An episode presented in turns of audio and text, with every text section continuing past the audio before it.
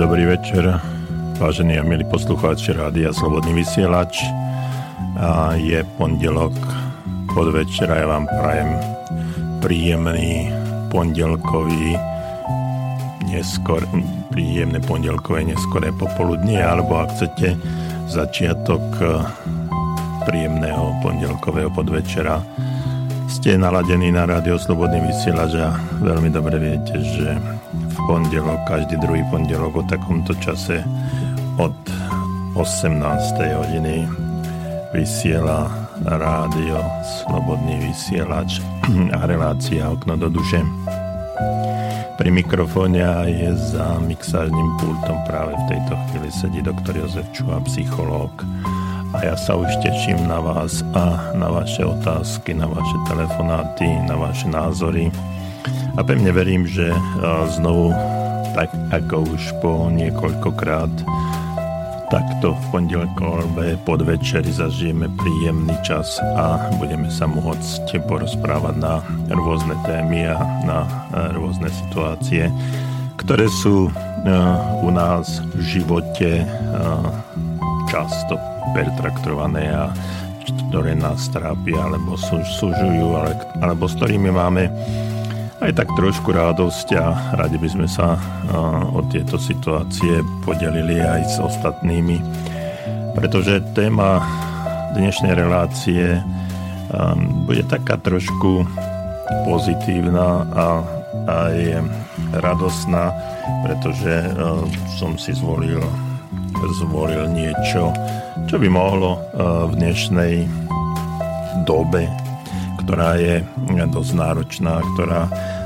pre každého z nás znamená niečo iné, tak som si zvolil, že by sme mohli mať aspoň tieto dve hodiny, keď už nie aj viac, v našom živote takú situáciu, že by sme si že by sme si zvolili radosť ako životný štýl.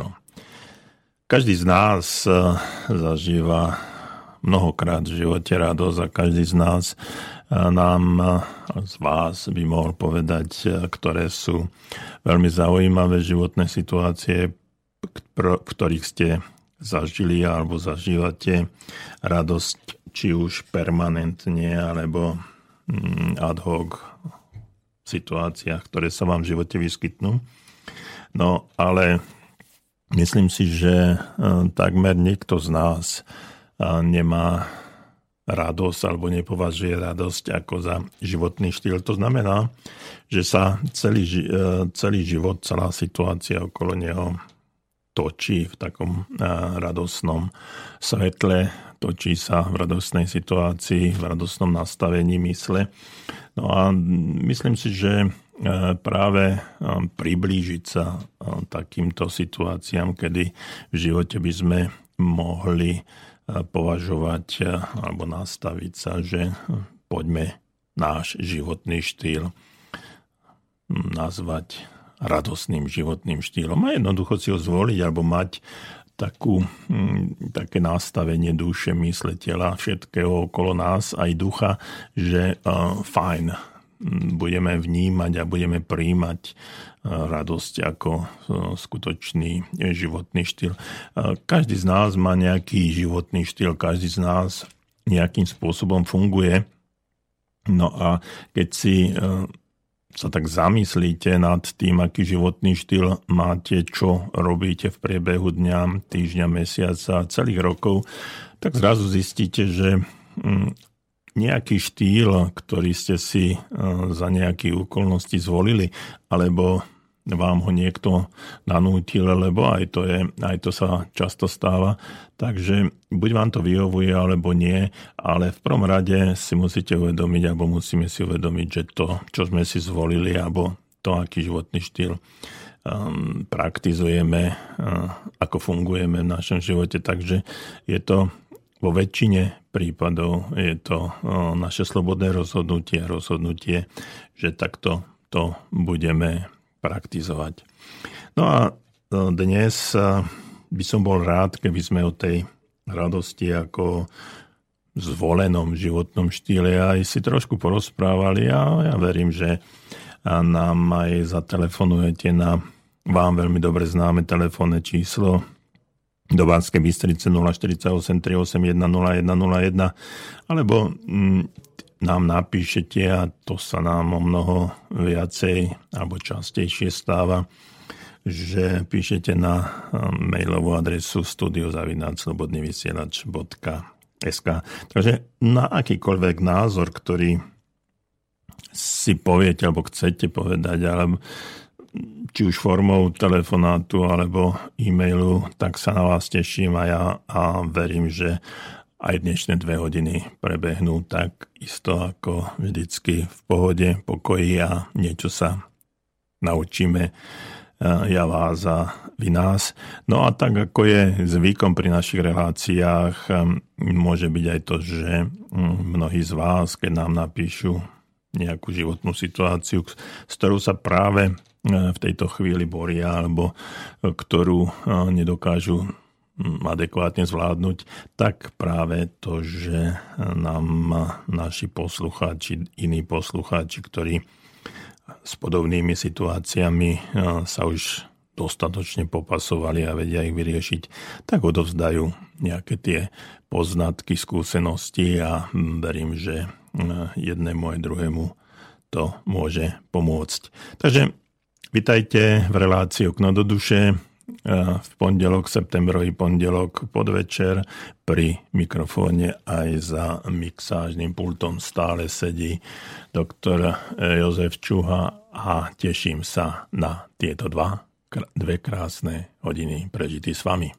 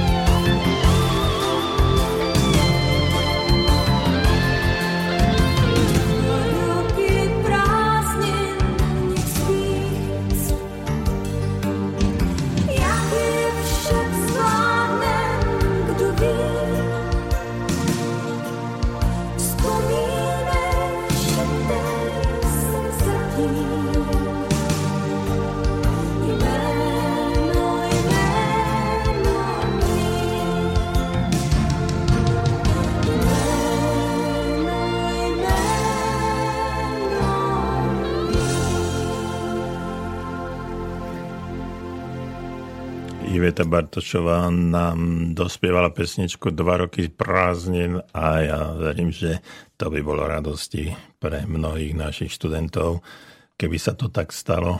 No a my dnes hovoríme o radosti, alebo budeme hovoriť o radosti ako o životnom štýle a pokúsime sa navodiť takú aj radostnú atmosféru v našom vysielaní. Ja verím, že mi v tom pomôžete tým, že zatelefonujete na telefónne číslo nula štyridsaťosem, tri osemdesiatjeden, nula sto jeden, alebo priamo nám aj napíšete na našu e-mailovú adresu studio zavináč slobodný vysielač bodka es ká.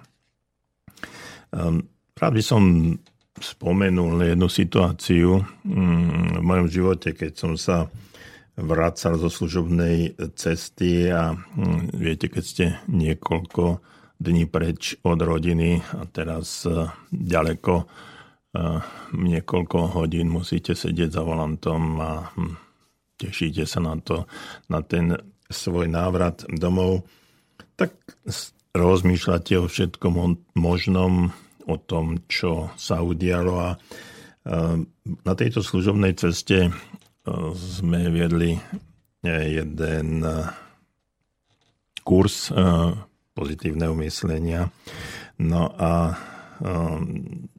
tým, že som sa tešil na návrat domov a mal som radosť z toho, že znovu po štyroch dňoch budem s rodinou, tak som si ako si navodzoval, navodzoval už atmosféru v mysli o radosti, že čo to vlastne je. A vtedy mi prvýkrát napadlo zauž- zauvažovať nad slovíčkom radosť. A bol by som rád, keby ste aj vy teraz v tejto chvíli, keď ma počúvate, zauvažovali o tom slovíčku, čo to vlastne tá radosť je. No a buď mi zavoláte na telefónne číslo nula štyridsaťosem, tri osemdesiatjeden, nula sto jeden alebo mi napíšete správu do um, našej e-mailovej adresy studio zavináč slobodný vysielač bodka es ká. Budem rád, keď tie vaše názory si budú môcť vypočuť aj ostatní. Takže trošku som tak uvažoval, čo to asi je, keď má, kedy má človek radosť a kedy nie.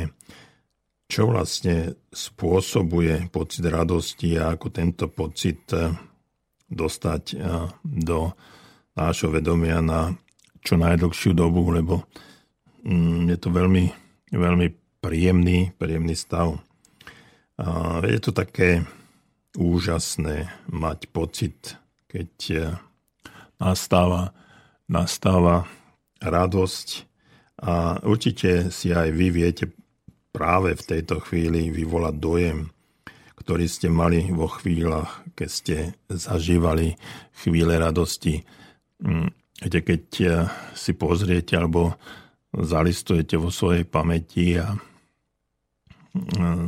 spomeniete si na situáciu, keď ste skutočne zažívali radosť, tak viete, naše podvedomie nepozná, či to, či to ide skutočne, či to reálna situácia práve v tom prvom okamihu, alebo je to niečo vyvolané z minulosti. A keď si v tejto chvíli, práve v tejto chvíli spomeniete na nejakú radostnú situáciu vo vašom živote, tak celý, celé vaše telo, stav mysle, všetky vaše emócie, všetko sa nastaví presne do tej istej polohy, ako to bolo práve vtedy, keď ste tú situáciu zažívali. Takže keď si to takto uvedomíte a vezmete si to tak, že práve zažívate tú chvíľu radosti, tak nám môžete napísať alebo zatelefonovať, aké tie emócie, aká tá radosť u vás bola a čo ju, čo ju vyvolalo.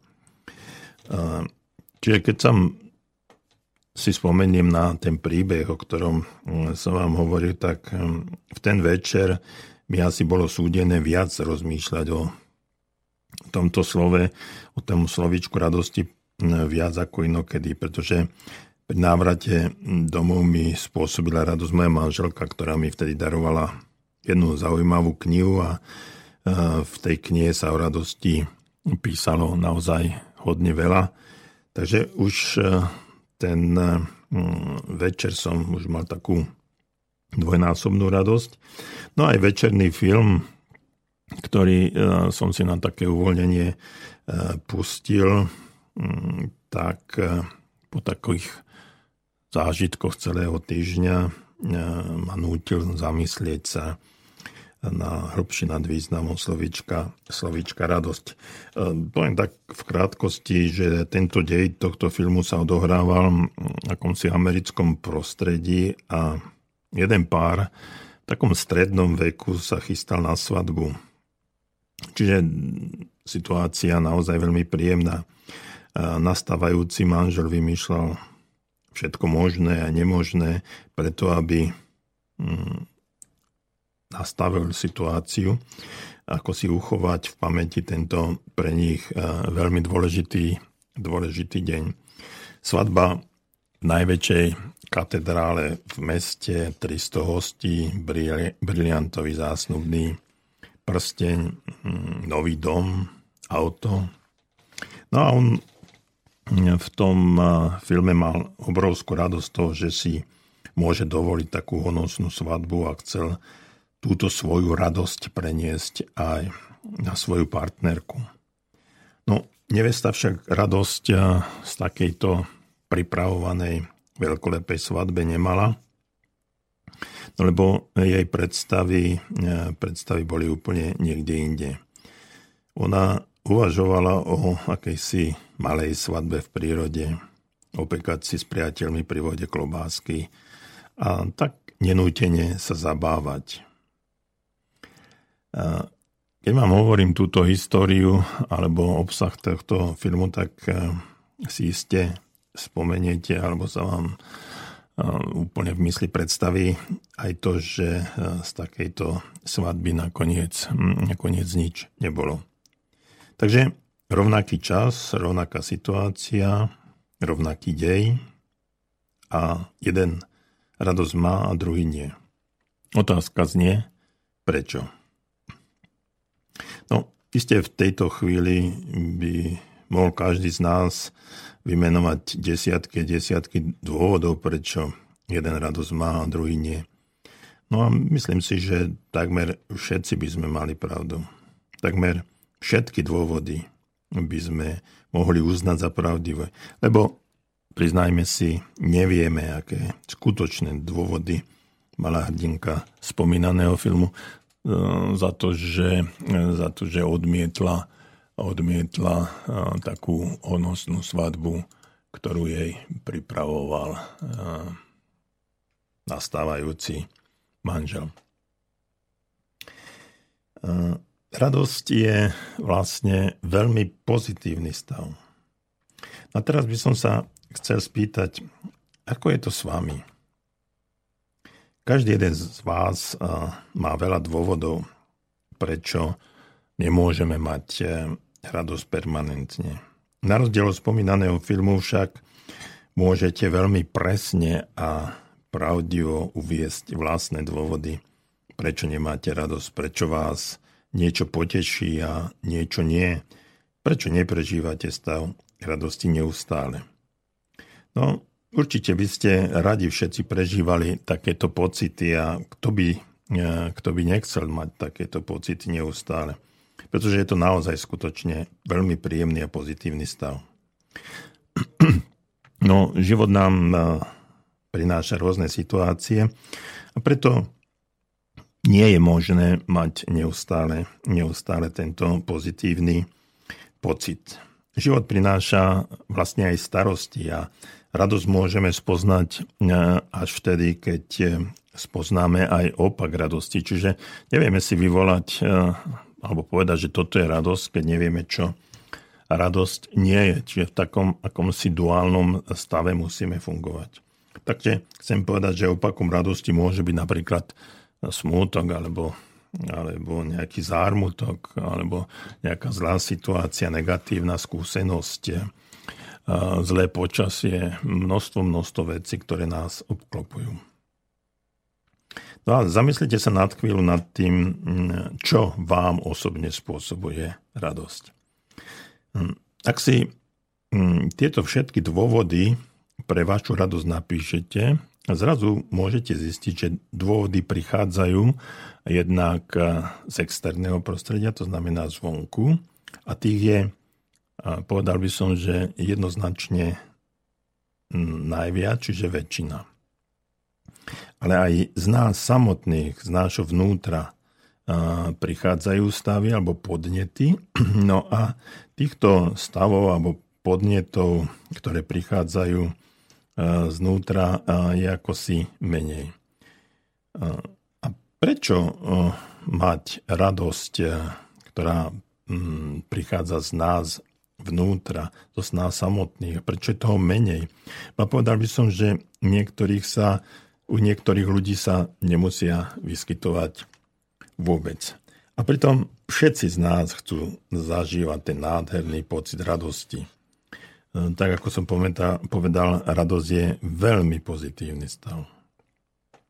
Kde si som čítal, že človek, ktorý nemá radosť zo šťastného a úspešného a naplneného života, je takým akýmsi človekom prázdnym.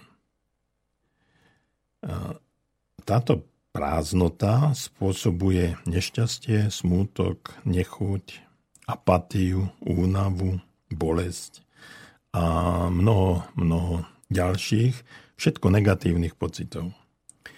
Kde však v sebe hľadať tú silu, ktorá nám pomôže udržiavať pocit radosti čo najdlhšie? Kde hľadať tie podnety, ktoré nám pomôžu dostávať sa do pocitov, ktoré chceme mať? No, rád by som o niektorých povedal, pretože viem, že tieto niektoré niektoré spôsoby alebo dôvody, ako tú radosť získať, tu existujú, aj to, ako ich dosiahnuť. Viem, ako, myslím si, že viem, ako naplniť tento stav prázdnoty. No a po pesničke spomeniem aspoň dve z nich.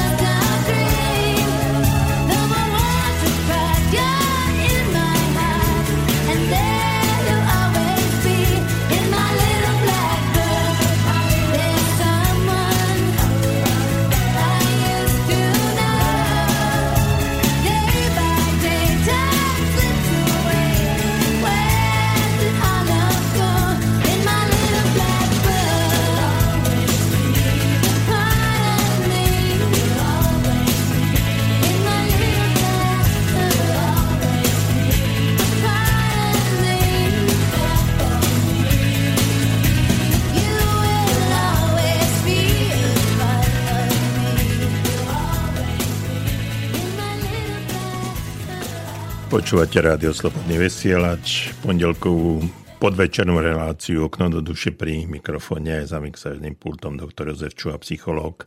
A dnes sa uh, venujeme radosti ako možno životnému štýlu, uh, ktorý by sme si mohli v budúcnosti zvoliť a ktorý by mohol per- permanentne u nás uh, navodzovať stav, stav prírodzeného pozitívneho naladenia a tak ďalej. No a uh, ja čakám na vaše reakcie na našom telefónnom čísle nula štyri osem tri osem jeden nula jeden nula jeden alebo na našej e-mailovej adrese studio zavináč slobodný vysielač bodka es ká. A práve sme dostali aj uh, prvý e-mail na túto tému od Janky, ktorá nám píše: Dobrý ve- večer.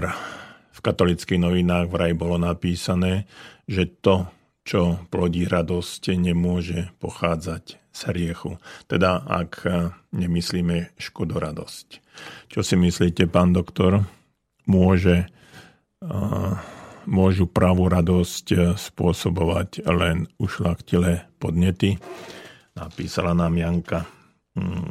Tak, milá Janka, tak určite v tejto chvíli môžeme povedať, že skutočnú radosť alebo nefalšovanú radosť alebo radosť z toho, čo môžeme spôsobiť my sami, tak nám by mali spôsobovať len naozaj ušľachtilé podnety.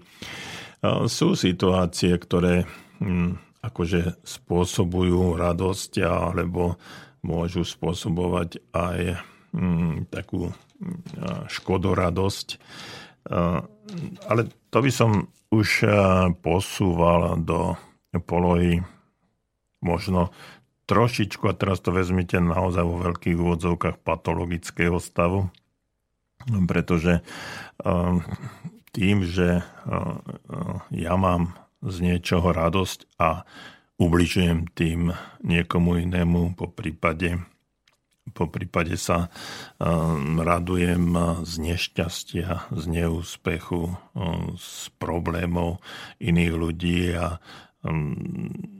toto je, toto je nie úplne, úplne normálna situácia, ktorá by mala v našom živote spôsobovať radostný a pozitívny stav a byť akýmsi faktorom, ktorý by sme nastavili ako, ako životný štýl.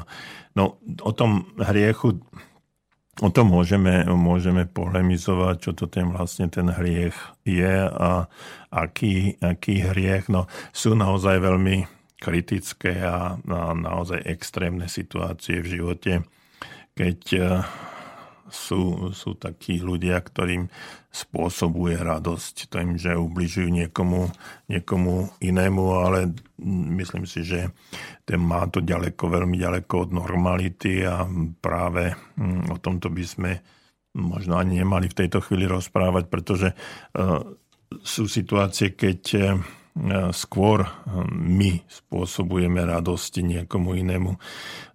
Často sa stáva, alebo sa hovorí, že darček viac radosti spôsobí tomu, kto daruje, ako tomu, kto je obdarovaný. Takže keď si to takto vezmeme a v tejto situácii si zhodnotíme aj vašu otázku, tak je, musí byť jasné, že tým dosahujeme radosť ako fakt, ako pozitívny stav, keď spôsobíme radosť aj niekomu inému, a práve tým, že to spôsobíme túto radosť, tak ten stav, pozitívny stav a stav radosti je, alebo prežívanie tohto stavu je o mnoho vyššie u nás ako u toho, u toho druhého človeka. No, sú v živote situácie, v televízii často vidíme, ja už si nespomínam na tie všelijaké relácie, keď, keď sú buď umelo alebo pravdivo nastavené nejaké, nejaké životné situácie, niekto spadne a ublíži si, alebo vymýšľajú sa akési, akési fakty, ktoré potom vystrašia toho človeka, keď to sa prezradí, že to bolo len ako si nahrané, tak sa všetci smejú, majú radosť toho, že to nebolo naozaj, že sa nikomu nič nestalo.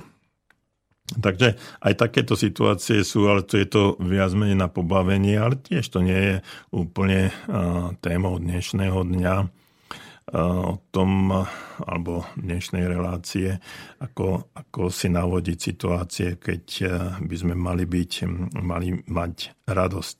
No a ja som pred pesničkou a pred čítaním e-mailu od Janky hovoril o tom, že myslím si, že viem o dvoch, minimálne o dvoch takých pozíciách, ako dosiahnuť dosiahnuť stav radosti a ten stav prázdnoty, o ktorom som hovoril, že človek, ktorý nemá radosť zo šťastného, úspešného, naplneného života, je vlastne človekom, človekom prázdnym.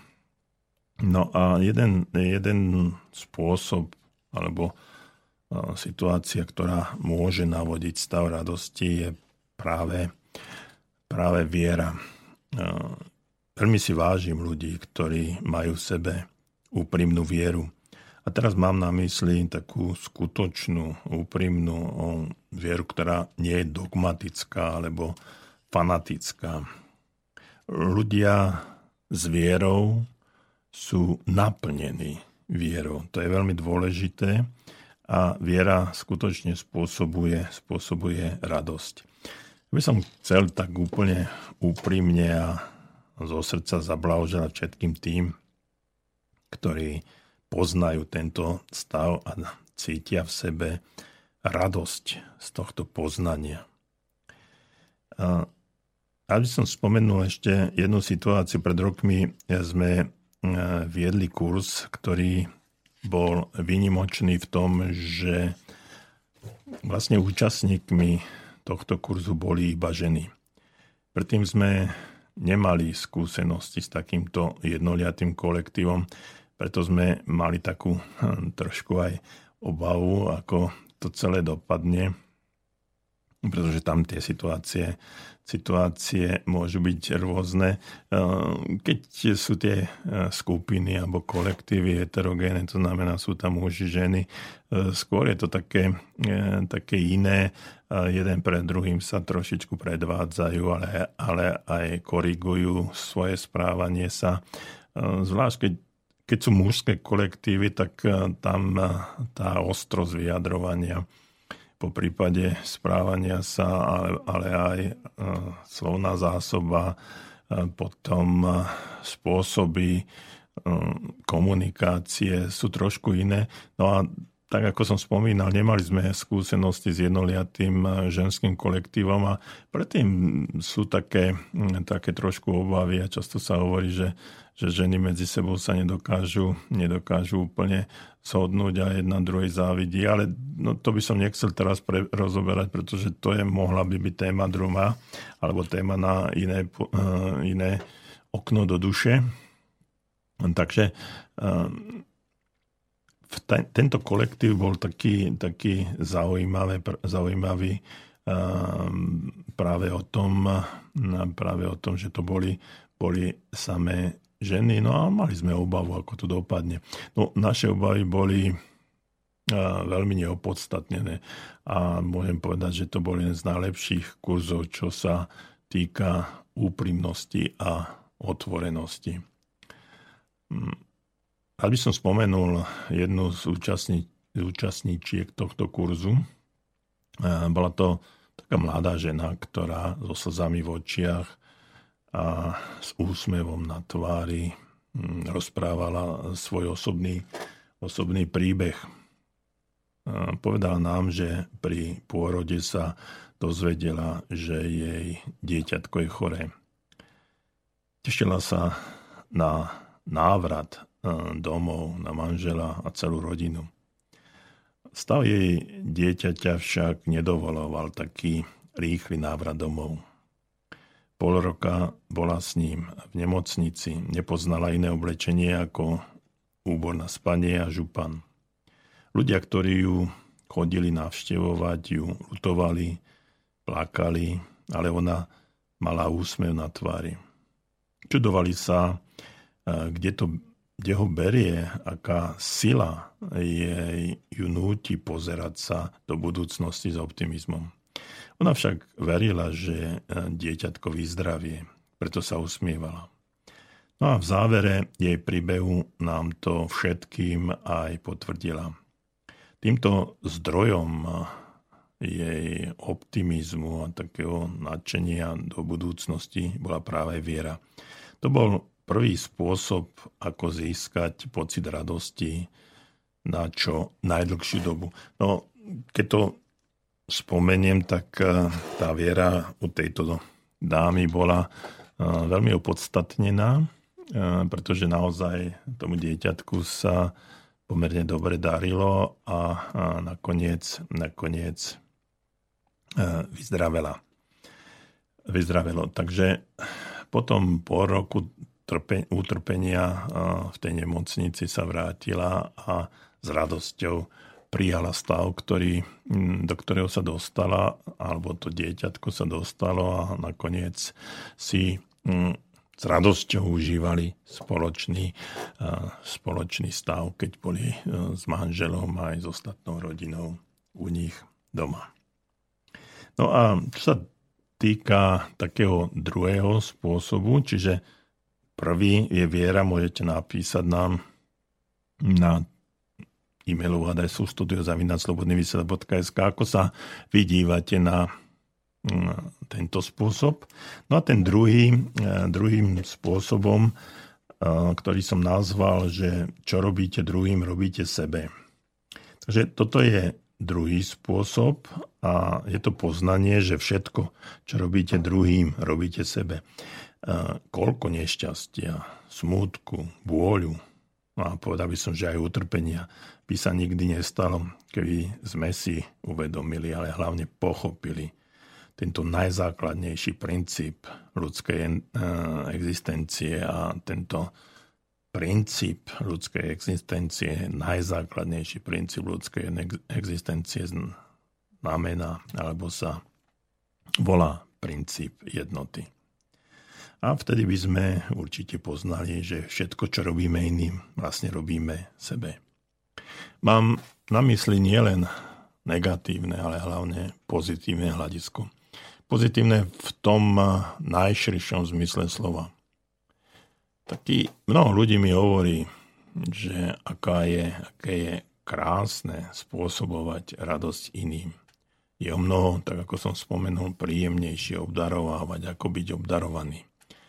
A pritom nemyslím, alebo nemám na mysli žiadne materiálne hodnoty. Tak už v tom vyššie spomínanom kurze bola jedna druhá mladá žena, jedna, teda druhá mladá žena, ktorá sa volala, a povedal by som trošku to tak, to meno zmením, volá, nazvime ju Iveta. A jej príbeh sa odohrával počas večierka po odovzdávaní maturitných skúš, z tých stušiek. Tento deň, inak jeden z tých najkrajších dní v živote každého mladého človeka, bol pre ňu jedným z tých najsmutnejších, ale pritom zároveň aj veľmi radosným. V tento deň mal Ivetin otec pohreb. Keď vystúpila na pódium, mala oči plné slz a nevedela ani nedokázala nič povedať. No a vtedy k nej pristúpil jeden spolužiak, chlapec, ktorý bol idolom všetkých dievčat. A mm, taký, on bol mm, dobre situovaný, povedal by som majetný, bol pekný, mal úspech u iných. A jej sa zdalo, že je pre ňu nedosažiteľný, nedosiahnutelný. A vzal ju za ruku a previedol cez pódium. Potom ju odviezol na miesto a tam, kde sa sedel, pretože skutočne ona nedokázala veľa toho povedať. A venoval sa jej celý večer. Bol s ňou celý večer. Mohol sa zabávať a tancovať. Ale on zostával s ňou sedieť a bol jej, bol jej takou oporou. zrazu bol iný, ako ho vnímala predtým počas štyroch rokov, keď chodili do, do školy. Inak pôsobil a vyžarovala z neho akási taká pozitívna energia. Dával jej radosť svojou prítomnosťou. No ale tento príbeh ešte nekončí. Čo robíš iným, robíš sebe. Iveta vtedy nevedela, ako mu rýchlo bude môcť svoj dlh splatiť. Približne o mesiac po tejto udalosti spomínanému chlapcovi zomrela matka. Iveta bola jedinou, ktorá mu pomáhala tieto ťažké chvíle zvládať. No, teraz sú to smutné príbehy, smutné chvíle. A som presvedčený, že mnohí z vás by sa v takýchto vypätých situáciách zachovali podobne. Ale čo taký náš bežný život? Čo v tzv. Všedné dni? Aký je váš životný štýl? Som takmer na sto percent presvedčený, že skoro nikto z nás neuplatňuje radosť ako životný štýl. Stačí sa pozrieť okolo seba, za čím sa naháňame. Drvivá väčšina ľudí pociťuje radosť v spojení so slovíčkom mať, vlastniť. A keď majú, chcú ešte viac. Potom sa boja, aby o to neprišli, majú strach, aby ich neodhalili, ak to nezískali čestne. Ak nemajú nič, tiež majú strach o budúcnosť, majú strach, že to nič aj zostane. Strach nie je radosť.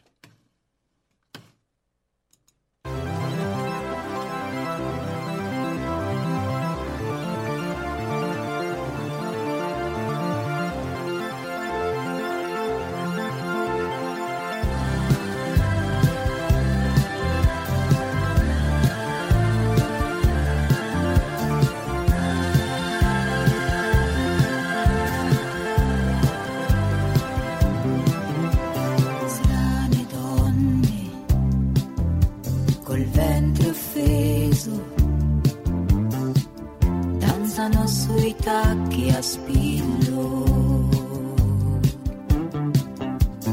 danzano questa notte intorno a un fuoco immaginario zingari coperti d'oro zingari che so senza tempo, no, senza dignità, oltre la montagna scopriamo l'amore, qui, qui, senza falsità.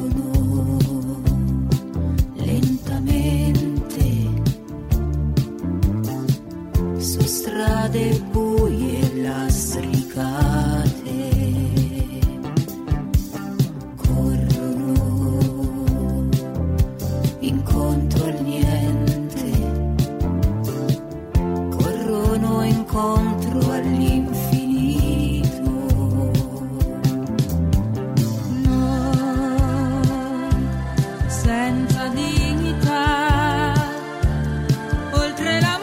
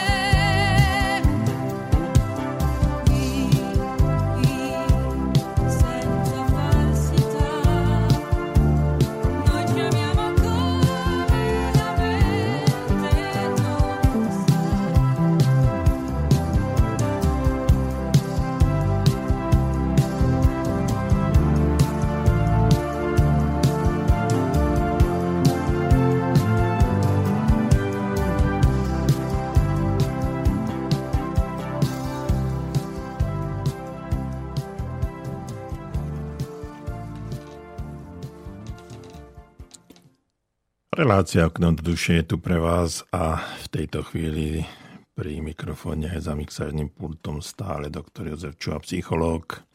A my dnes preberáme radosť ako životný štýl. Pred pesničkou som spomínal dosť, dosť smutné príbehy dvoch žien z jedného nášho kurzu. Bolo to dojímavé, zaujímavé, ale v konečnom dôsledku práve aj v takýchto situáciách, hraničných situáciách, ktoré v živote nastanú, môže byť na druhej strane pocit radosti a pocit šťastia z toho, že môžeme spraviť alebo spôsobiť druhým aj, aj chvíľočku potešenie a zľahčiť ich ťažké životné situácie a mať z toho, z toho radosť.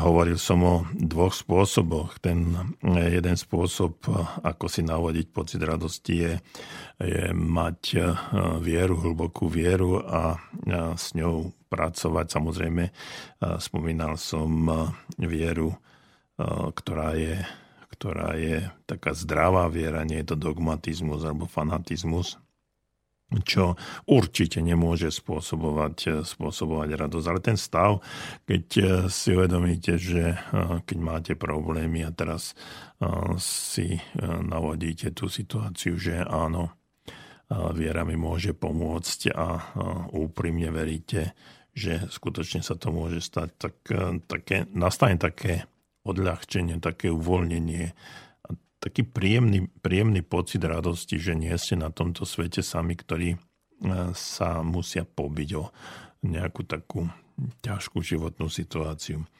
No a v tom druhom, v tom druhom spôsobe, ešte budeme hovoriť dneska aj o ďalších, ale v tom druhom spôsobe som spomínal tú situáciu, že, alebo ten základný princíp existencie nášho sveta, to je princíp jednoty. A spomenul som to, že čo robíš druhému, robíš, robíš sebe a nikdy nevieš, ako sa môže situácia zmeniť a práve tomu druhému, ktorému si pomohol, tak ten druhý môže, môže neskôr pomôcť aj tebe. Takže v tie príbehy, ktoré boli trochu smutné, ale v konečnom dôsledku spôsobovali radosť z dobre vyvinuté alebo z dobre zvládnutej situácie. Dnes, viete, dnes je situácia taká, že všetko okolo nás, celý reklamný svet, marketingový svet, všetko sa deje, čo sa týka, čo sa týka pozerania televízorov, programov, neskutočne veľa sa snažíme, snažíme orientovať na tzv. Zábavu a správne som, alebo naschvál som spomenul slovíčko tzv. Zábavu, pretože to niekedy s tou zábavou alebo s normálnou zábavou, s humorom, so, s akýmsi, s akousi satírou, s veselosťou, to, to má naozaj veľmi, veľmi ďaleko. No a toto všetko je ako keby celý, celý ten život, životný štýl je zameraný na, na zábavu. Teraz skončili letné prázdniny, časy dovoleniek, všade sa len zabávalo, všade boli, všetko sa len orientovalo na, tom, na to oddychnúť si, zabaviť sa, mať, mať v úvodzovkách teraz radosť. Viete, my sme ľudia, ktorí sa dokážeme zabávať a odviazať len, len pod určitou dávkou alkoholu alebo iných, iných omamných, omamných látok. No a to vtedy, vtedy sme ako keby mali radosť, že, že sa zabávame, oslavujeme. No len na druhý deň je to trošičku iné a z tej radosti a z tých oslav je potom bolenie hlavy. A, takže úprimná a taká skutočná, ozajstná radosť nemusí byť navodená externým prostredím alebo externými vplyvmi, ako je alkohol, cigarety, drogy a ja neviem, čo všetko. To sú všetko veci, ktoré sú, ktoré nás odvádzajú od toho, od tej vnútornej harmónie, od toho vnútorného pokoja, od stavu navodenia radosti, pretože je to, keď nezvládame situáciu, tak návodzujeme si príjemné pocity práve niečím, čo nás v konečnom dôsledku potom ubíja a čo nevieme, nevieme zvládnuť. Čak teraz je veľmi veľká, veľké halo ohľadne, ohľadne toho ústavu, nápravného ústavu v Galante. Nechcem to hodnotiť, kritizovať alebo niekoho, niekoho obhajovať. Samotný fakt, že sa tam dostali tieto deti, je alarmujúci. Čiže toto, že vôbec musí existovať takéto zariadenie, ktoré akože napráva deti, po, ktorí boli drogovo závislí, a je hrozný, a takýchto zariadenie je po Slovensku veľmi veľa. Takže toto je. A prečo? Prečo? Dneska som počul aj v nejakom, na nejakej stanici, rozhlasovej stanici, vyjadrenia ľudí alebo detí, ktoré tam sú, a oni hovorili, že čo sa dialo v ich živote, prečo sa tam dostali, čo to bolo, aké podnety, ako sa, ako sa dostávali z toho z toho nešťastia, vôdzovka nešťastia, ktoré okolo nich bolo. A to je nevšímavosti. A vtedy vždycky prídu zase tzv. Dobrí priatelia, ktorí im z vonkajšieho prostredia donesú niečo, čo ten stav taký radosti a spokojnosti navodí, ale potom tie dávky sa musia, zvyš- musia zvyšovať a už potom, a potom to nie je cesty späť a mm, je to celoživotná alebo mm, áno, celoživotná abstinencia. Už ten človek čistý nikdy nebude. Mm, spomínam si na situáciu, keď som pred mnohými, mnohými rokmi prestal fajčiť a stretol som sa s jedným zo svojich profesorov na vysokej škole a debatovali sme o rôznych psychologických veciach a tak som len tak prehodil medzi rečou, že som, už som nefajčiar. A tento profesor mi vraví, no hej, ty si abstinujúci fajčiar.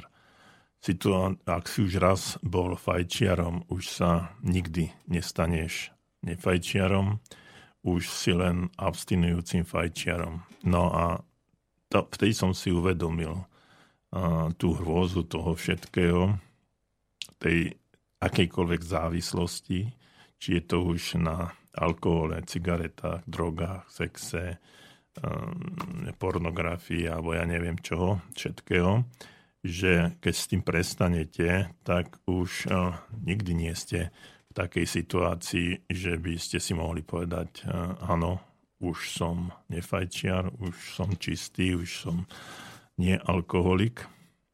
Ale všetci, uh, ktorí prešli touto životnou tortúrou a už potom celý život um, nemusia používať tie látky, z ktorých boli závislí. Už všetci budú len abstinujúci závisláci.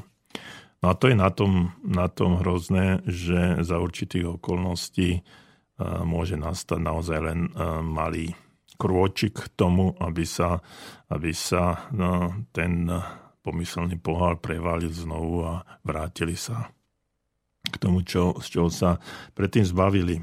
Držím všetkým palce, nech vydržia. No a um, takže v tom momente, keď takéto uh, individuá, ktorí nám pomáhajú dostať sa do situácie šťastia a radosti, mať ten pocit uvoľnenia, naozaj, naozaj, je, to, uh, naozaj je to zlé. Takže skôr by som preferoval tú viac menej duchovnú hodnotu radosti, ktorá vychádza, vychádza znútra. No a rád by som zase spomenul jeden iný príbeh, svoj príbeh. Raz som sa vracal autom zo služobky v Bratislave domov a myslím, že to bol január a bola zima, zlé cesty a napriek tomu, že som sa tak snažil prispôsobiť svoju jazdu týmto nie veľmi dobrým podmienkam, dostal som niekde pri Nitre šmík a narazil som na diaľnici do zvodidiel. No a v ten deň bolo jazdenie autom naozaj veľmi rizikové, pretože musel som čakať viac ako tri hodiny na príchod policajtov, pretože havárií bolo veľa a ten čas mne sa nič, chvála Bohu, nestalo, bolo len niečo s autom, tak, tak keď sa dozvedeli, že nie je na tom nič, nie som na tom zle, tak ma zrejme aj odsunuli niekde na takú neskoršie, neskoršie vybavenie, pretože pravdepodobne tí policajti chodili niekde, kde boli tie havárie vážnejšie. No a takže sedel som v tom aute a rozmýšľal som nad uh, situáciou, ktorá sa, ktorá sa mi stala. A tak ako som spomenul, že bol január, začiatok roka a ja som si vtedy tak pomyslel, že joj, ako zle začína tento rok. Uh, a vtedy mi vlastne prvýkrát uh, napadla tá myšlienka radosného životného štýlu. Vlastne som uvažoval nad tým, že tento rok asi ani nezačína veľmi zle. Sedím síce v nabúranom aute, ale som zdravý, živý a nič mi nechýba. Mám o trochu viacej starosti, ako, ale radšej mať takéto starosti ako, ako žiadne. Čiže plechy sa vymenia ľahko, no, so zdravím a životom asi by to také ľahké ľahké nebolo.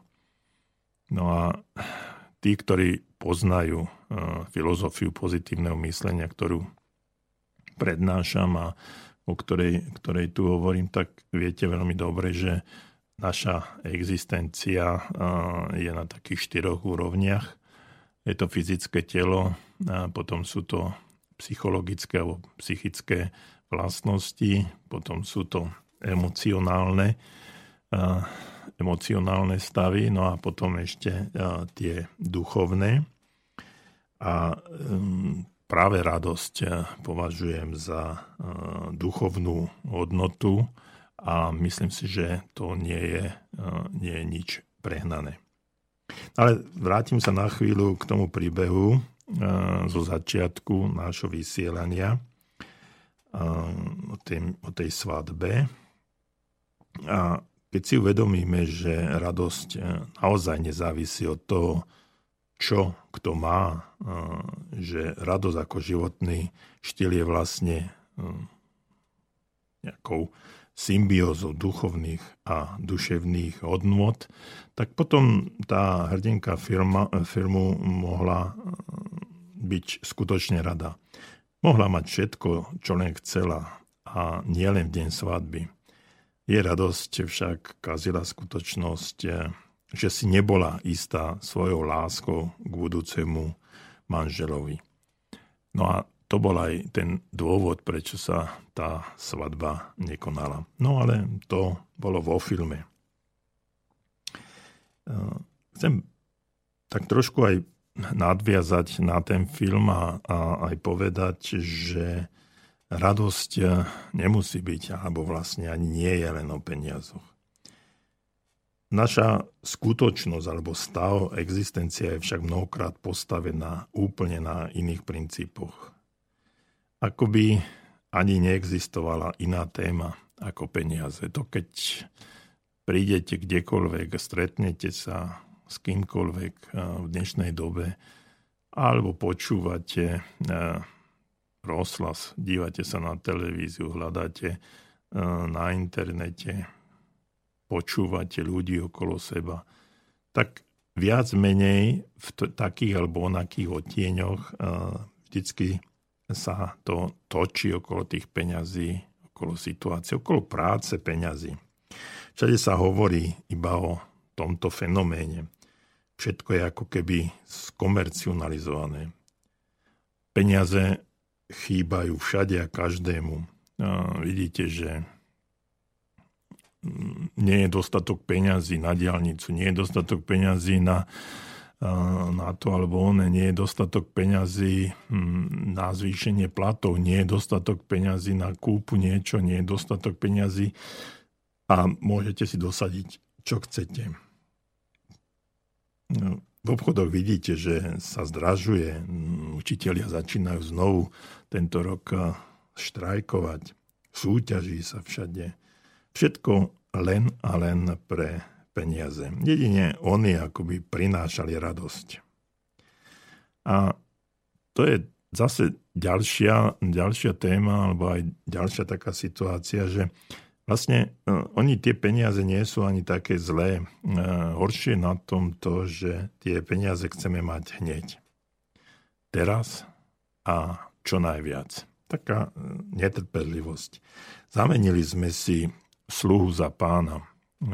Vlastne peniaze by nám mali slúžiť, ale často sa stáva, že sú to, sú to vlastne peniaze sú našim pánom. Tým ľudia, ktorí peniaze majú, tak iným závidia. Ale nie tak, ako by tá závisť bola pozitívna závisť. Motivovala ich k tomu, aby aj oni niečo preto spravili, aby sa dostali ďalej, aby sa snažili zažiť pocit úspechu. Ale tá závisť im vlastne skáče alebo preskakuje do situácie, že im, ju, že im tie peniaze neprajú. Vlastne ich ohovárajú a mnohokrát aj neprávom dnes situácie, že ste podnikáte, to je ako keby nejaká, nejaká nadávka. No a ak niekto skrachuje a príde o celoživotné úspory, úspory, väčšina sa hneď poteší. To je tá škodoradosť, o ktorej tu nám v e-maili písala Janka. Vidíte, oni chceli byť bohatí, tak im treba. Mali sa uskromiť a nepodnikať. Toto je taká okrydlená veta, ktorá sa často opakuje. Pri tom, keď niekomu sa niečo podarí a dostane sa do bankrotu na mizinu. No ale čo je to za uvažovanie? Aké je to vlastne takéto myslenie? Prečo nedoprajeme druhým? No lebo si stále myslíme, že k tým peniazom prišli nekalým, nečestným spôsobom. Často sa však stáva, že veľa ľudí alebo takíto podnikatelia vynaložili veľa úsilia. Mnohokrát založili celé svoje majetky. Snažia sa a podnikajú. Nie sú závislí na štáte ani na nikom inom. Platia dane. A keď to tak poviem, že mali by ste byť radi, alebo mali by sme byť radi, že sú takíto ľudia. Veď ak oni budú mať, budeme mať aj my.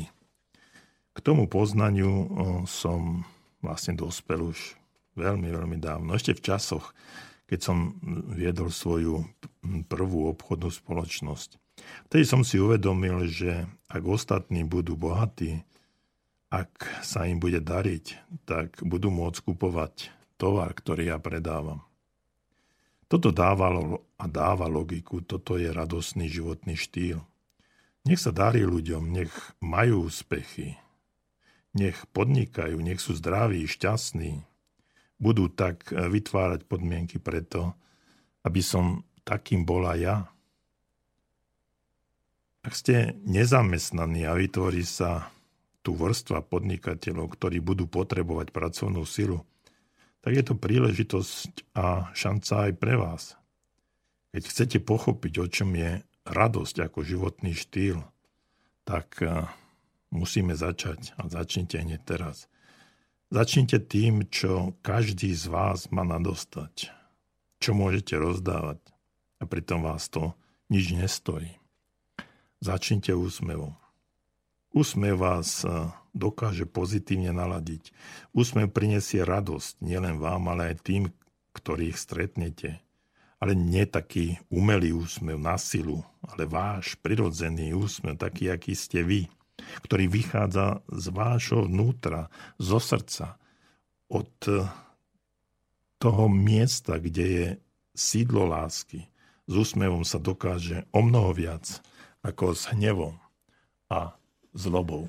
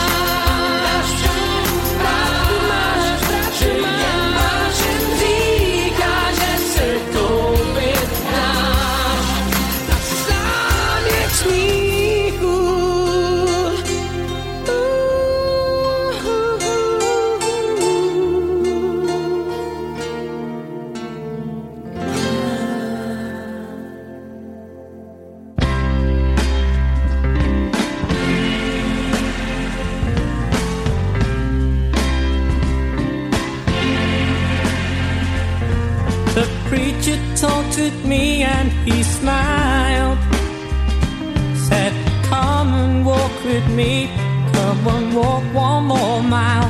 Now for place in your life you're alone, but you ain't got a dime. There's no time for the phone.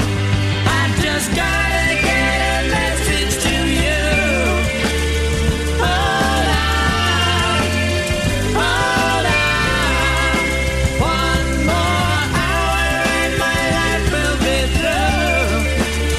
Hold on, hold on.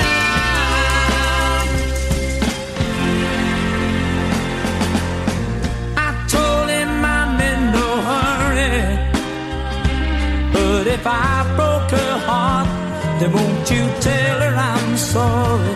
And for once in my life, I'm alone, and I gotta let her know just in time before I go.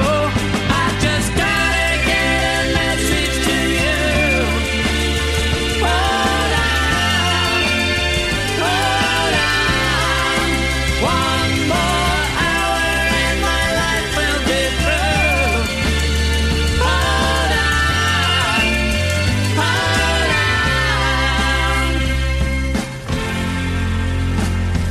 Well, I laughed, but that didn't hurt, and it's only her love that keeps me wearing this dirt. Now I'm crying, but deep down inside, well, I did it to him. Now it's my turn to die. I just gotta get a message to you. Hold on, hold on. One more hour and my life will be through. Hold on, hold on.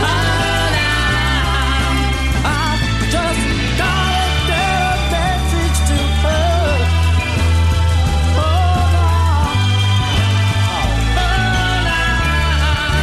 One more hour and my life will be through. Hold on.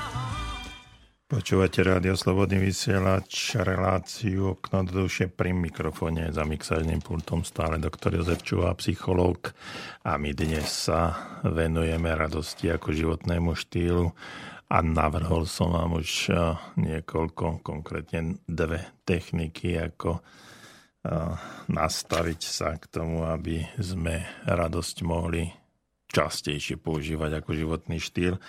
No a tá posledná bola no, tá, že si povieme, no tak dnes sa budem usmievať viacej ako inokedy. Odovzdám ten úsmev nie len sebe, ale, ale aj druhým, pretože v tom momente, keď sa ja usmejem, tak odovzdávam energiu aj do okolia. Tá energia môže byť len a len pozitívna, lebo úsmev je naozaj na veľmi krátka cesta k tomu, aby sme mohli aj ostatných potešiť a ukázať, že či máme radosť zo života, alebo nie. A v tej chvíli som aj spomenul to, že ten úsmev musí byť úprimný, nesmie to byť niečo umelé. I keď v niektorých kurzoch komunikácie hovoríme, že, nie, že aj ten umelý úsmev môže byť lepšou situáciou ako zamračená tvár. No ale o tom teraz v tejto chvíli nebudeme, nebudeme rozprávať. Môžete nám stále telefonovať na telefónne číslo nula štyridsaťosem, tridsaťosem, jeden nula jeden nula jeden alebo nám napíšte na adresu studio zavináč slobodný vysielač bodka es ká. Dnes je to také trošku slabšie, čo sa týka e-mailov, no ale verím, že téma, ktorú, o ktorej sa dnes bavíme, vás zaujíma alebo zaujala, ale budem, skutočne budem rád, ak mi napíšete, že budem mať radosť. Ak mi napíšete, že ma počúvate a že je to všetko OK. Takže spravte mi radosť. No a e, ďalšou situáciou alebo ďalším princípom na to, aby sme sa stali, e, aby, náš, e, aby radosť bola našim životným štýlom, tak taká ďalšia technika alebo situácia, ktorú by sme si mali navodiť, je tá, že e, mali by sme nechať starosti včerajška včerajšku, lebo starosti určite ne, na, nám nepridajú na dobrej nálade, nepridajú nám na radosti, nepridajú nám na šťastí. Dnes veľmi často a niekoľkokrát som spomínal situácie z našich kurzov a z našich stretnutí. Je to obrovská studnica poznania, pretože sa tam stretávam s množstvom ľudí, od tých nezamestnaných až po tých najvyšších top manažerov. No a práve pred časom som trénoval takúto skupinu, skupinu manažerov a boli to, aspoň sa tvárili, veľmi zaneprázdnení ľudia. Niekoľkokrát sme museli prekladať termíny kurzov, lebo vždy sa našlo niečo také dôležitejšie, súrnejšie, čo bolo treba okamžite uskutočniť a nie zúčastniť sa akéhosi kurzu. No a už keď sme sa stretli a už to bolo OK a už keď sa ten, ten kurz prebiehal, tak cez prestávku roz, sme sa rozprávali o zaneprázdnenosti alebo o tom, že nemáme čas. No a opýtal som sa jedného z nich, kedy bol naposledy na dovolenke. No a on tak až priam s hrdosťou v hlase mi tento pán oznámil, že už takmer štyri roky nebol nikde. Jeho firma je vraj na zostupe, potrebuje tam mať tvrdú ruku a on si nemôže dovoliť opustiť firmu ani na jeden deň, nie to ešte na niekoľko týždňov. Obrat jeho firmy podľa jeho vyjadrenia bol niekoľko desiatok miliónov korún. A pri všetkej úcte k tomu, ako vybudoval on svoju firmu a určite ju vybudoval veľmi dobre, Uh, tak uh, napriek tejto úcte, ako to, ako to spravil, ako riadi a organizuje svoju firmu, aké úspechy s ňou dosiahol a čo ešte chce dosiahnuť, lebo o tých víziách nám mm, veľmi rád rozprával, je tu i na mieste otázka, vlastne ako môže riadiť a viesť svoju firmu, svojich ľudí, a keď si on ani sám nevie zorganizovať dva či tri týždne do roka, aby strávil čas s rodinou a načerpal nové sily do ďalších dní, našiel nové inšpirácie, usporiadal si myšlienky a naštartoval sa s novým elánom. Takže toto bola otázka, ktorú sme mu položili. No a je to otázka vedenia a takého akéhosi manažmentu, ktorá však úzko, ale veľmi úzko súvisí aj s organizáciou alebo vedením a riadením seba samého. A odpoveď, že teraz nemám čas, teraz nemôžem, teraz nie, na budúce, to sú odpovede na otázky, kedy začne dovolenkovať. A potom bude ešte vôbec niekedy na budúce? Samotný Dale Carnegie hovorí, nechajme starosti včerajška včerajšku. Netrápte sa nad zajtrajším dňom. Žite tu a teraz. A život tu a teraz znamená život naplno. Dnes tvoríte svoju budúcnosť. No a pozorní poslucháči už ste si iste všimli a spoznali uh, také moje životné krédo, uh, ktoré tu niekoľkokrát som už opakovala. Uh, dovolím si ho v tejto chvíli aj pripomenúť. Že žijeme v súčasnosti, aby sme mohli tvoriť budúcnosť, alebo minulosť nezmeníme. Takže tu a teraz, v tejto chvíli, pretože starosti nám neprinášajú alebo neprivodia žiadnu radosť. No a chcem tým povedať, že dnešok je veľmi dôležitý tým, či vôbec bude nejaké na budúce. Dnešok znamená základ zajtrajška. Ak chceme žiť úspešne, musíme žiť v harmonii, v rovnováhe medzi rôznymi elementami. Práca a oddych znamenajú jeden z nich. Čiže oddychovať, ísť na dovolenku, dostať sa do toho harmonického stavu je nesmierne dôležité. Norman Vincent Peale, autor knihy Sila pozitívneho myslenia, uvádza jeden príbeh, ktorý sa mu údajne stál na zimnej dovolenke.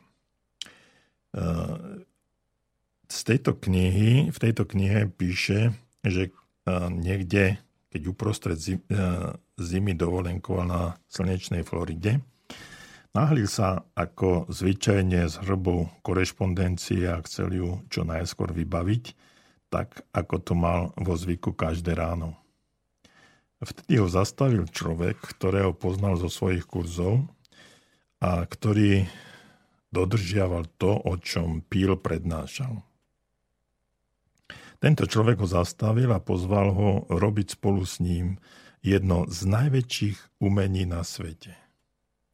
Umenie, ktoré už pomaly zaniká.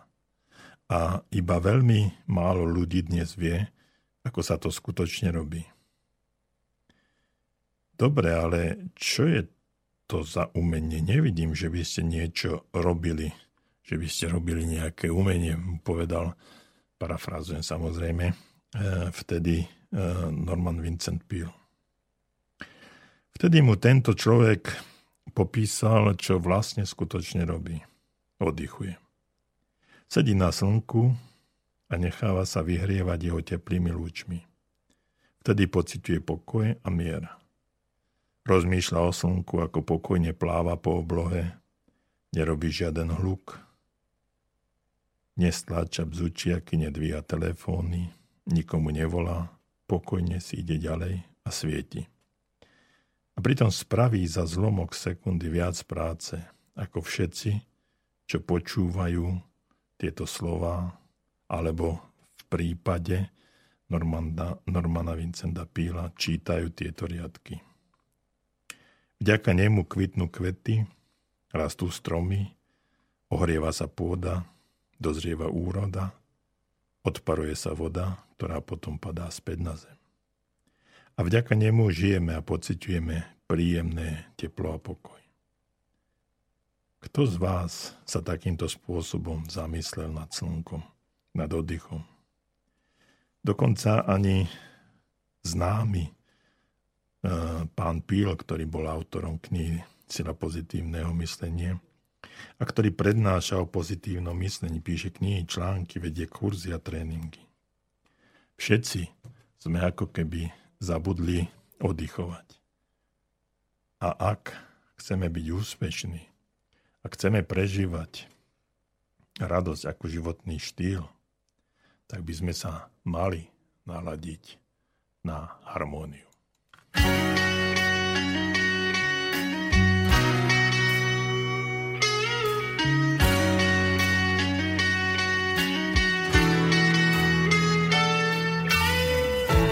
Scenes, dinner and wine, Saturday girls. I was never in love, never had the time in my hustle and hurry world.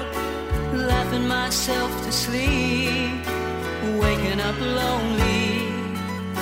I needed someone to hold me. Oh, it's such a crazy old town, it can drag you down till you run out of dreams.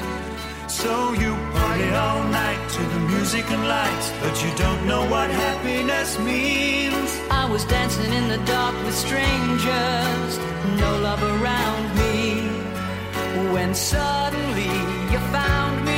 Oh, girl, you're every woman in the world to me. You're my fantasy, you're my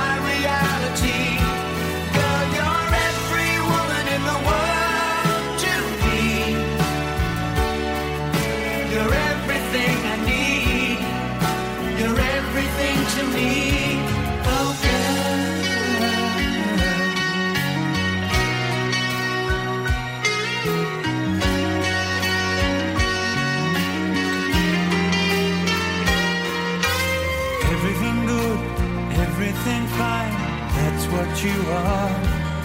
So put your hand in mine, and together we'll climb as high as the highest star. I'll live in a lifetime in every minute that we're together, and I'm staying right here forever. Oh, girl, you're every woman in the world to me. You're my fantasy, you're my reality. Girl, you're every woman in the world to me. You're everything I need, you're everything to me.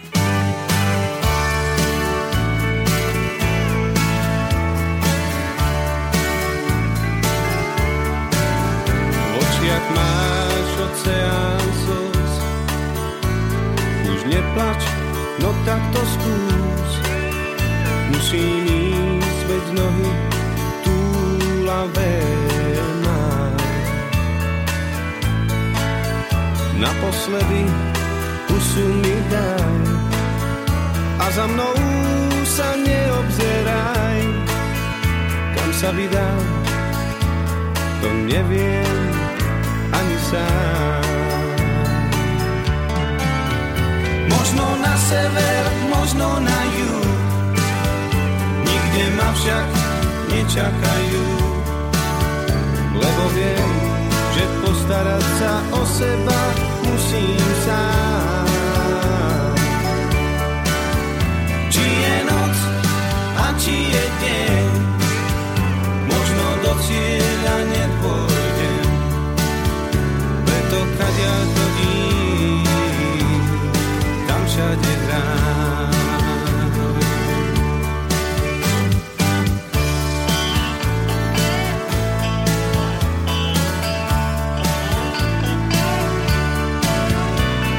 V sedle prežil som už, stal sa zo mňa hneď iný muž. Nohy ošúchané od prašných ciest mám. Ani môj kôň už nechce ma niesť, tak ho za sebou musím viesť. Kam to bude, to neviem ani sám. Možno na sever, možno na juh, nikde ma však nečakajú, lebo viem, že postarať sa o seba musím sám. Či je noc a či je deň, možno do cieľa nepôjdem, to kadia chodím, tam všade hrám.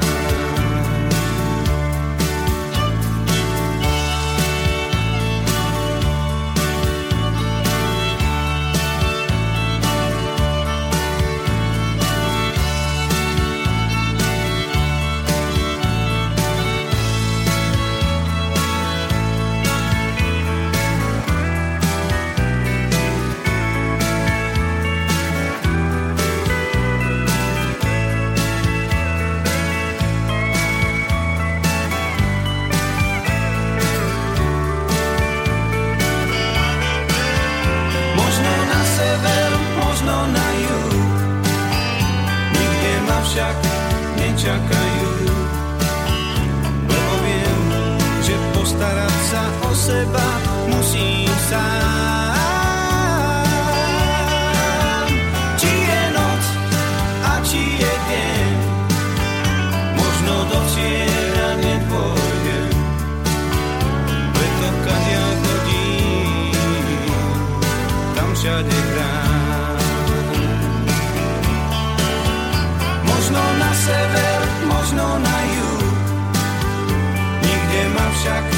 nečakajú, lebo viem, že postarať sa o seba musím sám.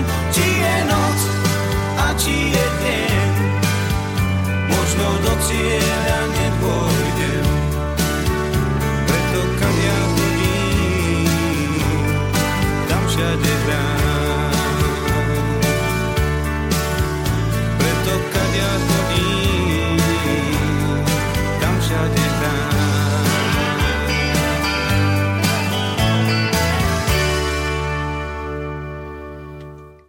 Relácia Okno do duše pokračuje a Alan Mikušek nám spieval, že sa musí o seba postarať sám, lebo nevie, kam pôjde, či na sever, alebo na juh.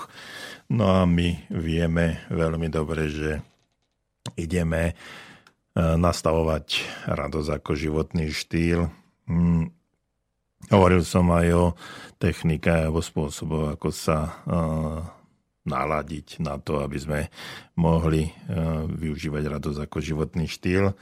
No a jeden, jedna z posledných, o ktorých som hovoril, bola aj situácia, že musíme načerpať nových síl a naučiť sa aj oddychovať, pretože tam niekde musíme nájsť tú harmóniu v sebe, vo vnútri. Pretože keď sme takí rozvrátení, takí, ako hovoria bratia Česi, roztekaní a nevieme nájsť tu ten pokoj v duši, nájsť tú pohodu, tak potom ani ten radostný životný štýl nám nemusí byť veľmi príjemný, pretože potom očakávame, že sa musí niečo stať okolo nás, že musí niekto niečo spraviť, že musí nám niekto niečo povedať, že sa musí stať nejaká situácia, ktorá prichádza z externého prostredia.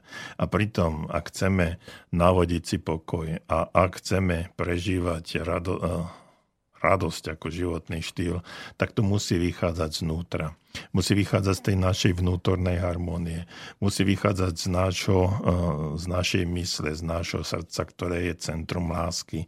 A musíme sa mať v prvom rade my radi a potom môžeme mať aj ostatných radi. Ale my stále chceme, chceme reagovať na... na podnety, ktoré vychádzajú, vychádzajú z okolia. A keď to okolie nám nedáva podnety, ktoré sú v súlade uh, s tým našim očakávaním, tak to, tak to naše okolie potom odvrhneme, pretože funguje alebo, alebo platí taká zásada, že očakávania ničia vzťahy. Čiže ak okolo nás sú ľudia, ktorých, od ktorých mnoho očakávame a oni to nesplnia, tak tie vzťahy sa... Tie vzťahy sa narušia. A keď sa narušia vzťahy, tak sa naruší náš vnútorný pokoj, naša vnútorná roz, rovnováha, naša harmónia a už nemôže odtiaľ vychádzať radosť. Už potom vychádza odtiaľ zlosť, hnev, podráždenosť, smútok, napätie a všetko veľmi negatívne. A únava, samozrejme, všetko negatívne javy. No a ako potom môžeme nastaviť radosť ako životný štýl? Všetko sú to veci, ktoré sú nesmierne dôležité.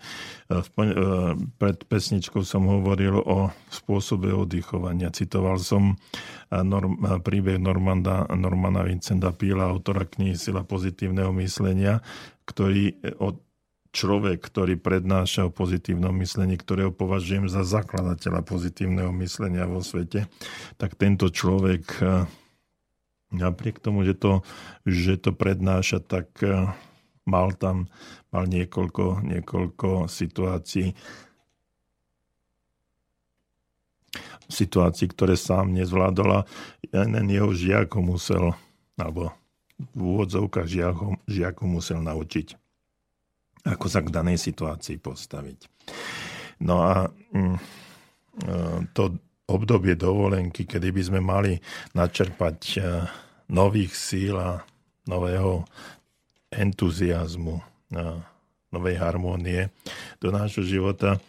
To len skončilo nedávno.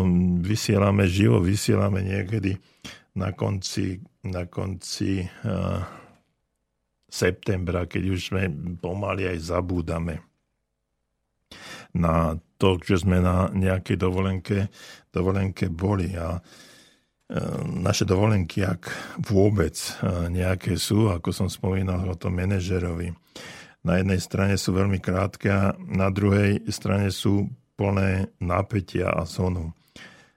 Mnohokrát som už počul okolo seba, ako po príchode z dovolenky tzv. Dovolenkujúci všetkým oznamujú tak víťazoslavne, že by ešte potrebovali pár dní dovolenky na oddych po dovolenke. No, aký paradox, aká je v tom logika, aká je, aká je to potom dovolenka, keď po nej potrebujeme ešte aj oddychovať. No a znovu podotýkam, tá vnútorná harmónia tam musí byť. Tá, ak nie je vnútorná harmónia, ak nie sme vnútorne nastavení, nemôžeme, nemôžeme považovať radosť za, život, za životný štýl. Nemôž, nedá sa to nastaviť, pretože sme stále sme ako keby rozhodení. No, spomínam si na tie riadky od, od, od Normana Vincenta Píla o tom boskom tichu na brehu, na brehu mora a, a nájsť takýto pokoj je už takmer nemožné. Dnes turistický priemysel premieňa dovolenku na masovú hystériu, nikdy nekončiace zábavy plné hluku, kriku, decibelov, prejedania sa, prepíjania. A ja sa potom vôbec nečudujem, že títo ľudia, ktorí sa vrátia z tzv. Dovolenky, túžia po troške kľudu a oddychu. Všimol som si, že tí dovolenkujúci chcú využiť každú chvíľu pri mori či v lese a domov sa častokrát pomáhajú na poslednú chvíľu, využívajúc pritom úplne posledné fyzické a psychické sily vodičov a v dlhých kolónách a po nociach sa ponáhľajú domov, len aby ešte aspoň trochu zažili ten hluk a napätie v diskobároch či podobných zariadeniach. Veď sme si za to zaplatili. Zaujímavé je, že si musíme uved- ako keby uvedomiť. Viete, stretol som sa s tým v Chorvátsku na jednej z mojich posledných dovoleniek. Uvedomil som si, že ako sa hluk dokáže niesť po hladine mora. Mali, bývali sme na pomerne kľudnom mieste a na um, zhruba niekoľko kilometrov vzdialenej, vzdialenom pobreží, takom poloostrove uh, existuje, uh, existuje uh, rezort, kde tá hudba, zábava a všetko uh, funguje dlho, dlho do noci a um, to, po tej hladine sa ten zvuk fantasticky nesie. Teraz som si uvedomoval, že ako tam tí ľudia, ľudia žijú, čo, čo, čo tam robia, ako, ako to funguje do neskorých nocí, ako si potom odýchnú. No a mnohí mi odpovedali, no hej, ale mne takáto dovolenka vyhovuje. OK, beriem. Aj toto môže byť pravda. Aj takáto dovolenka môže byť pre niekoho príjemná. Zvlášť, ak sú to mladí ľudia, ktorí sa radi zabávajú. No ak však hovoríme o rovnováhe, o vyváženosti, o harmonii, no tak to už pomaly takou pravdou ani nemusí byť. Väčšina z nás žije v mestách, na ročných sídliskách, v panelákoch, plných hľukov a zvukov vychádzajúcich odšadiaľ. No a jedna pani mi hovorí, že často v nedeľu, keď sú pri obede a niekto začína v tom paneláku vrtať, tak ešte aj tie rezance v polievke sa postavia. No a nie je to nič príjemné.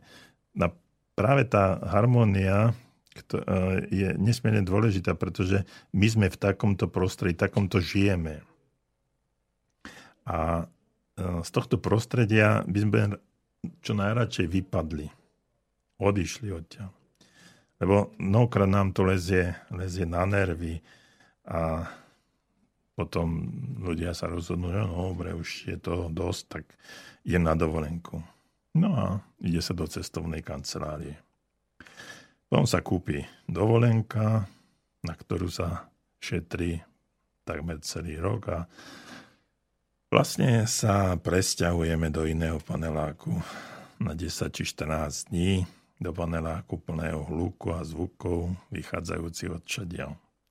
Rozdiel je iba v tom, že cez deň nechodíme do práce, ale niekde k moru, kde je telo na tele, kde nemáme súkromie, kde sa stresujeme a strachujeme o deti, čo robia a tak dlho vo vode, kde sú, prekrikuje sa, ale aj obdivuje. Tam sme takmer všetci rovnakí. Nadväzujeme nové priateľstva a tvárime sa, že je všetko v poriadku. No, otázka potom znie, kam sme sa to vlastne dostali? Konzumujeme to, čo nám niekto ponúkol a pritom sme za to ešte riadne a draho zaplatili a ešte aj predstierame, že sme si odýchli, veď sme boli na dovolenke. A nechcem tu v tejto chvíli kritizovať turistický priemysel, to nie je môjim cieľom ani účelom dnešného dňa, dnešného večera. Mojím cieľom je vlastne ukázať alebo poukázať na formy a metódy nášho oddychu. Na to, ako si nahovárame, že oddychujeme, ako neúčelne vyhádzujeme peniaze, ktoré by sme mohli investovať do seba iným, povedal by som, efektívnejším spôsobom. A pritom oddych potrebuje náš unavený organizmus viac, ako si myslíme. Nie je to však len otázka dvoch či troch týždňov, jedenkrát, dvakrát pre tých majetnejších do roka. Harmónia a vyváženosť je potrebná v priebehu celého roka. Taká známa otázka, kto sme a kam ideme, keď sa tak naháňame. To je už môj dovetok. Sme nenahraditeľní v práci, doma, všade. Poviem vám jeden paradox. Nestretol som viac zanepráznených ľudí, ako sú nezamestnaní. Je až udivujúce, koľko práce majú títo ľudia. Často som robila, robím s nezamestnanými a všetci účastníci našich kurzov, a je ich už niekoľko stoviek, ak nie tisíc, sa sťažujú na to, že nemajú čas ani na to, aby sa išli jedenkrát do mesiaca nahlásiť na úrad práce. Pritom väčšina z nich túži byť zamestnaná. No a keď sme zamestnaní, ale sme aj nenahraditeľní. Tvárime sa, že nesieme všetku zodpovednosť, vlastne zodpovednosť celého sveta na svojich pleciach. Komu z nás je však práca, ktorú vykonávame, hej, našou zábavou a radosťou, aby som sa vrátila k tomu, o čom dnes hovoríme. Kto z nás môže za toto tvrdenie spolu so mnou zodvihnúť ruku? No a úspešní ľudia robia to, čo majú radi. Respektíve, úspešní ľudia radi robia to, čo robia. Viete, niekedy, keď idem skoro ráno niekde na uh, služobnú cestu, všímam si ľudí. Viete, ja si, moje povolanie je také, že psychológ, takže ja si vždy všímam ľudí. Tak títo ľudia, ako keby vychádzali zo svojich domov, nejako keby oni vychádzajú zo svojich domov, odchádzajú do práce, hromadia sa na autobusových zástav, zástavkách, sú zamračení, mnohokrát nevrlí, plní napätia a nervozity. A vtedy sa pýtam sám seba, prečo títo ľudia robia prácu, ktorá ich nebaví? Možno ani netreba meniť zamestnanie, možno treba len zmeniť seba. Mať vlastne rád svoju prácu, mať rád to, čo robím teraz. Aby nám práca sa nestala drinou, ale akýmsi potešením. Viete, kedysi, Keď som ešte viedol svoju vlastnú obchodnú firmu, myslel som si, že všetko stojí a padá na tom, čo a ako spravím ja, a len ja a nikto iný. Chápem preto všetkých tých, ktorí takýmto spôsobom alebo podobným uh, spôsobom rozmýšľajú. No ale odtedy, ako som si dokázal zorganizovať a naplánovať prácu inak, keď som zaviedol do nej určitú systematickosť a dokázal som aj delegovať alebo od, uh, dať úlohy aj iným, zodpovednosť aj iným a právomoci na iných, už úplne nechápem, prečo to nedokážu aj iní. No tak chápem, ale ani to trošku nerozumiem. Všetko sa zmenilo mojim postojom k práci, ktorú som vykonával. Ako náhle som si uvedomil, že moja práca nie je ťažká, že ju dokážem v pohode zvládnuť a mnohé úlohy dokážu zvládnuť za mňa moji podriadení. Získal som čas pre seba, pre svoju rodinu, pre priateľov, no, ak chcete aj na zábavu a samozrejme, a, a to je a, neskutočne dôležité, na oddych. No a teraz sa vrátim k nejakému mailu. Uh, takže prečítam. Práve preto som ja na dovolenku zbalil päť švestek a zobral uh, rodinku do slovenskej prírody. Pandaska vody, prenosná chladnička, jedla a stan. Výlety do prírody, užívanie si tých skutočných krás.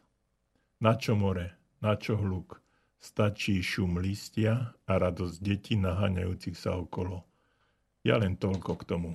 Píše nám niekto, kto sa nepodpísal. No dobre. Ďakujem veľmi pekne za takýto podnet. Ďakujem veľmi pekne za takúto informáciu.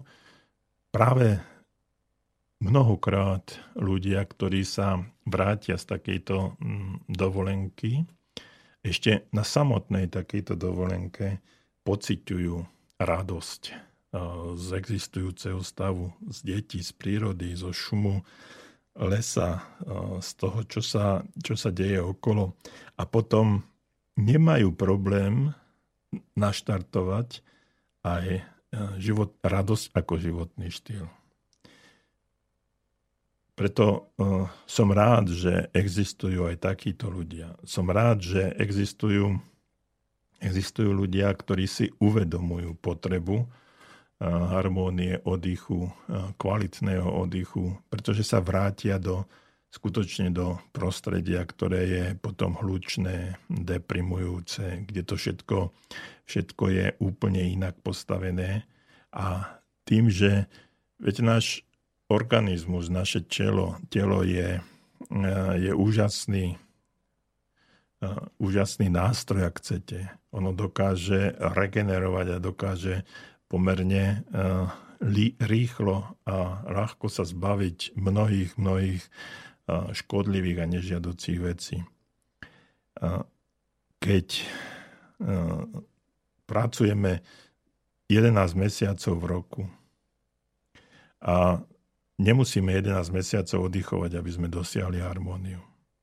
Naše telo, aj naša myseľ, naša duša, naše srdce potrebuje o mnoho menej času na to, aby sa znovu vrátilo do situácie, do pohody a do kľudu, aby sa znovu naladilo na tie správne vibrácie, aby získalo energiu. Ale nesmie to byť v bledomodrom. Čiže tak, ako som spomínal, keď žijeme niekde v paneláku, kde to všetko hučí a vrta, a teraz sa dostaneme do iného paneláku o tisíc kilometrov ďalej, dvetisíc kilometrov ďalej a robí sa to to isté len bledomodrom, tak to žiadny oddych nie je. More je úžasná energia. More nám konkrétne mne dáva nesmierne veľa. Vyhľadávam ale tiché a príjemné prostredie. Často sa dívam, sedávam po večeroch v noci na brehu mora a dívam sa na hladinu a cítim, ako more dýcha. Tým, že je príliv, odliv, alebo ako, ak chcete, vlny ako idú, ako prichádzajú k brehu, ako odchádzajú. A často sa stáva, že si uvedomujem, že presne v tom rytme, ako more takto pláva, takto sa vlní, tak vlastne takmer v rovnakej frekvencii funguje aj môj dých. A nechcem povedať, že aj toľko od srdca, to on, to on ide rýchlejšie. A často mi napadnú také myšlienky alebo také prirovnanie, že vlastne uh, more ako keby boli, ako keby boli plúca našej zeme, že takto dýcha zem, takto dýcha vesmír a ak chcete aj Boh. Takže keď sa dostanete do takéhoto stavu absolútneho pokoja, kľudu, ak sa dostanete do situácie, keď vnímate a cítite prichádzajúcu energiu, more má nesmierne silnú energiu, to ten vzduch, tie jóny, slanosť, to, čo nám chýba, tak to je, to je obrovský potenciál, ktorý dokážeme načerpať. A ideálne by bolo, keby sme dokázali v takýchto tichých stavoch prostredia pri mori mm, nadobudnúť tú harmóniu, nasať tú obrovskú energiu mora, zeme, vesmíru. A potom ešte, ako nám písal, písal pred chvíľočkou náš poslucháč, tak ísť do iného prostredia, hory, lesy, majestátnosť našich Tatier, tichosť prírody, šum lesa a v, tom, v tej tme, absolútnej tme, kde nie sú svetla žiadneho veľkomesta ani ničoho, kde plápolá oheň. Keď oheň začína zasínať a dívame sa na, prí, na prírodu, na tiene, ktoré blikajú. Pozrieme sa hore na oblohu, kde vidíme svietiť, konečne vidíme svietiť hviezdy, pretože všade v meste ich nevidíme kvôli svetlám, smogu a, a rôznym iným faktorom. Tak potom je to stav, keď môžeme nabiť sa energiou, odýchnúť si a potom náš život môže fungovať v systéme radosť ako životný štýl, ktorý prichádza z nášho vnútra. A ja vám prajem, aby práve takáto energia, takýto stav ste pomerne rýchlo, aby ste ho nadobudli, aby to všetko vo vás zanechalo pozitívny dojem, tak ako na mňa nechá pozitívny dojem dnešné vysielanie a každý jeden z vás, ktorý mi napísal, alebo ste ma počúvali. Príjemný večer a teším sa o dva týždne. Dovidenia.